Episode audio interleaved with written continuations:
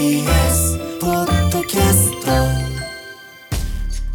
池崎大輔パラスポーツのあ。この番組は三菱商事毎日新聞社ロジスティード日本軽金属の提供でお送りします。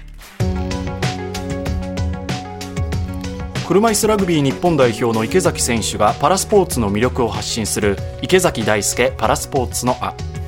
今日は先週に続きまして車椅子バスケットボール女子日本代表の石川由依選手がゲストです。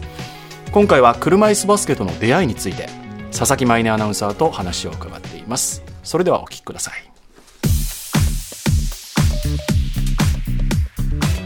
石川選手が車椅子バスケを始めることになったその障害についてはい。教えていただきたいなと思います。はい。中学1年生の時に室内の体育の授業中だったんですけれども、うつ伏せから用意どんで走るみたいなビーチフラッグみたいな感じの授業でで用意どんで立とうとしたら急に立てなくなって、そこから足がすごいしびれてきててで病院に運ばれてその日から入院になったんですけど、一応結果としては脊髄炎という診断を受けました。じゃあ急な発症だったんですね。そうですね。あの前兆みたいなのも全くなくへてえ。健常者として生まれたので、うんうん。その日まであのもちろん麻痺もないですし普通に歩いて生活をしてました。あまりにも突然のことすぎて。そうです受け入ねれるのもそうですね。でしたよね。ぎっくり腰だと思ってて最初。病院に運ばれた時もあのテストの週が近かったので、うん。早く戻って勉強しなきゃじゃないですけどあなんかそんなことを気にしてるぐらいで本当に車椅子とか障害者とか、ーうん。その段階では全然全く頭にないような感じでした。その時の気持ちってどんな気持ちだったんですか？そうですね。何も考えられないというかもう真っ暗っていう感じでしたね病院だったんですけどずっと。中学校の同じクラスの友達が手紙とか、うんあと授業のノートとかくれてなんかその度に嬉しい反面辛いなっていう感じで過ごしてましたね。いきなりそして病院に行ってそういうのね、はい。突きつけられて、もう車椅子ですって言われたらもうそうですね。何も考えれなくなっちゃいますもんね、リハビリの時は歩けるようになると思ってたので、ん。はっきりこうもうあなたは一生車椅子ですみたいなのは言われてなくってちょっとまだ希望もあったので前向きに頑張ってるような感じでした、そのリハビリもでも普通に歩くリハビリとかをしてたんですいや全くですね。今思えばもうあの車椅子で生活するために必要な内容だったなって思うんですけど例えばお尻持ち上げたりとかうん。うん車椅子に移る練習とかそんな感じのことをやってましたでもこう前向きになろうって思えたきっかけが車椅子バスケとかだったんですかね。そうその頃はまだ全然スポーツができること自体も知らなかったですし、一つ前向きになれたきっかけとしては治療する病院からリハビリする病院に移ったんですけど、そっちの病院に行ってからは病院にバスが来て、そこのバスに乗って特別支援学校に通うっていううん。生活をしていて、その時はちょっとずつ同世代の友達ともコミュニケーション取れるようになったので、ちょっとずつそういうのを通して前向きになれたかなとは思います。じゃあ転校したってことです。そうですね。病院退院して公立の中学校に戻って、はい、行きたい高校があったので、受験頑張ろうっていう感じでうん。また勉強も頑張るような感じでした。頑張ってその行きたい高校に入れまあし無事に入れました。無事に入れました。はいよかった。てそこで車椅子バスケにはい。出会ったと、そうですね。2年生ぐらいでしたか、ね、お一緒じゃない？高校2年生。あ本当に？ああすごい。一緒一緒。先週に引き続き、はい。がたくさん、はい、見つけなんか4つていきましょう。目ぐらいですかねはい。どうだったんですか？一回その先生から聞いて、はい。で東京で活動している車椅子バスケのチームに見学に行ってわ車椅子違うとか早いなって思ったんですけどその時は正式に加入はしなくって、もちろん免許もまだ持ってないので通うのにも送迎してもらったりっていうのが必要なので。自分で車運転できなかったから。なのでまだ全然入るっていう段階には至らなくて高校はそこで終わってしまったような感じですね。でも正式にもう高校卒業しました、はい。はいじゃあバスケをもう始めますっって言ったのはもう卒業してから、そうなんです。大学に入ってからですね、大学が埼玉だったんですけど、近くで練習をしているっていうのを知って、その女子チームが。あそうなんです、えー今入っている女子チーム。でちょうど大学通うために免許も取ってたので、うんちょっともう一回行ってみようかなと思って見学にもう一回行ったっていう感じです。初めてやってみた時どうですか、ボールもあのもともとうん球技苦手なので、全然ですし期待できない選手だっただろうなって思います。先輩たちから見てえ苦手っていうのはどれくらいのレベルの苦手だと思ってたんですか？本当にダメなんですよね。今も正直あの、はい。漕ぐのは手応えあるんですけどボールが入っちゃうとえ？ダメダメなんですけど今も？今もえー。パスとかはいはい。も苦手ですし、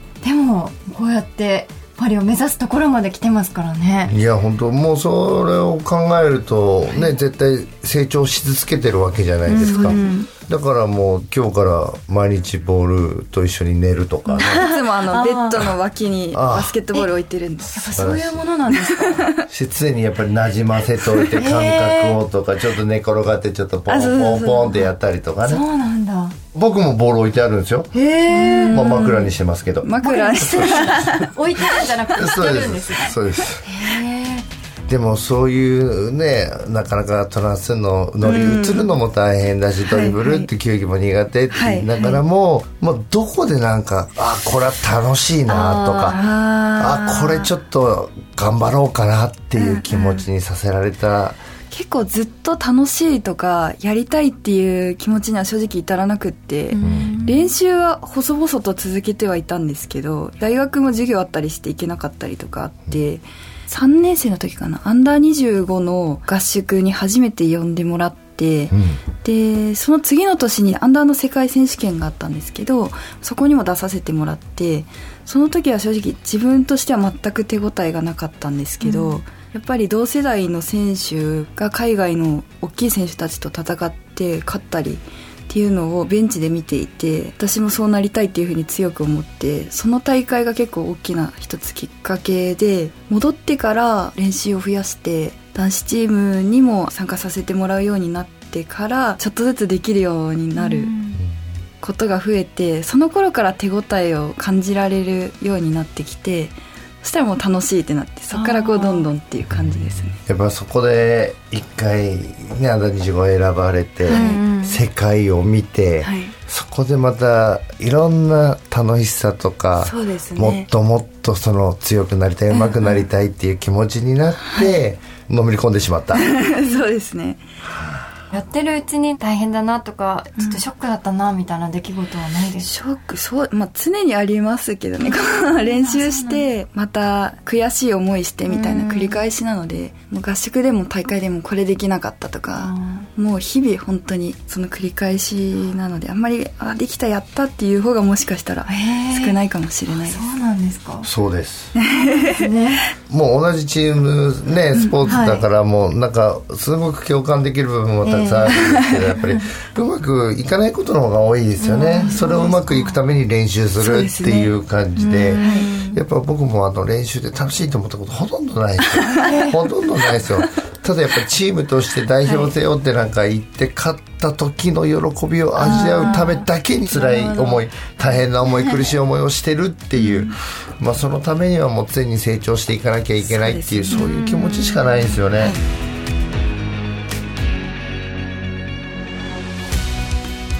アスリートが大変な思いばかりなんだっていうのがねこうグッときますね。ね。その中で世界と戦ってらっしゃるんだっていうね、そして現在アジア・オセアニアチャンピオンシップスが行われているんです。女子は見事決勝進出が決まりました。おめでとうございます。今日この後です。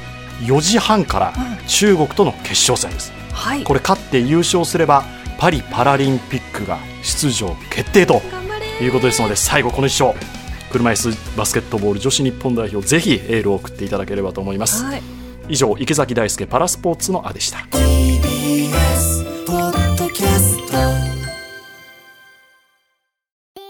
TBS ラジオポッドキャストで配信中。ゼロプリラジオ聞くことできるパーソナリティは LGBTQ ハーフプラスサイズなどめちゃくちゃ個性的な4人組クリエイターユニット。午前0時のプリンセスです。ゼロプリラジオ。もう好きなもん食べな。好きなの何でも鍋に入れたら鍋なんだから。マクド鍋に入れちゃおう。そしたら全部鍋。おならが出ちゃったことを何て言いますか？プリグランスバズーカ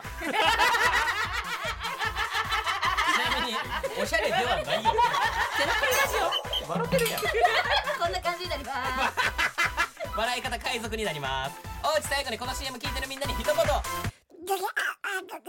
お前えなんで言ったとにかく聞いてくださいゼロプリで検索ゼロプリラジオ毎週土曜午前0時に配信それではポッドキャストで会いましょうせーのほなまたゼロプリレディオ